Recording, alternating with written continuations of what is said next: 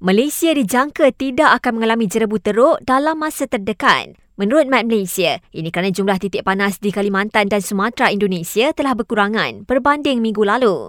Tambahnya, monsun barat daya sudah berakhir dan akan diganti dengan peralihan monsun yang dijangka berterusan hingga awal November.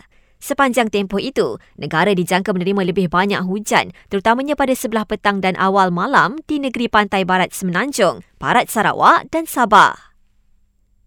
Sarawak terima anugerah pengawasan pengurangan permintaan dadah di peringkat antarabangsa berdasarkan usahanya memerangi penyalahgunaan dadah. Ia bagi mengiktiraf pendekatan bersepadu, komprehensif, seimbang dan berasaskan bukti terhadap aktiviti pengurangan permintaan dadah yang dirintis oleh Kerajaan Negeri Sarawak.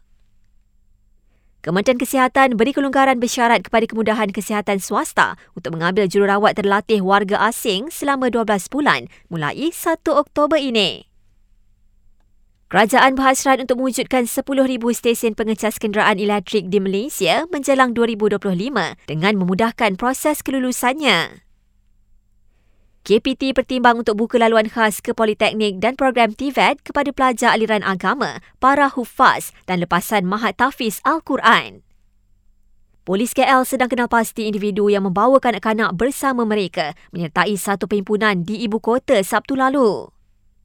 Dan di Perak, seorang pengarah syarikat rugi hampir RM350,000 akibat terpedaya dengan sindikat pelaburan tidak wujud di Facebook.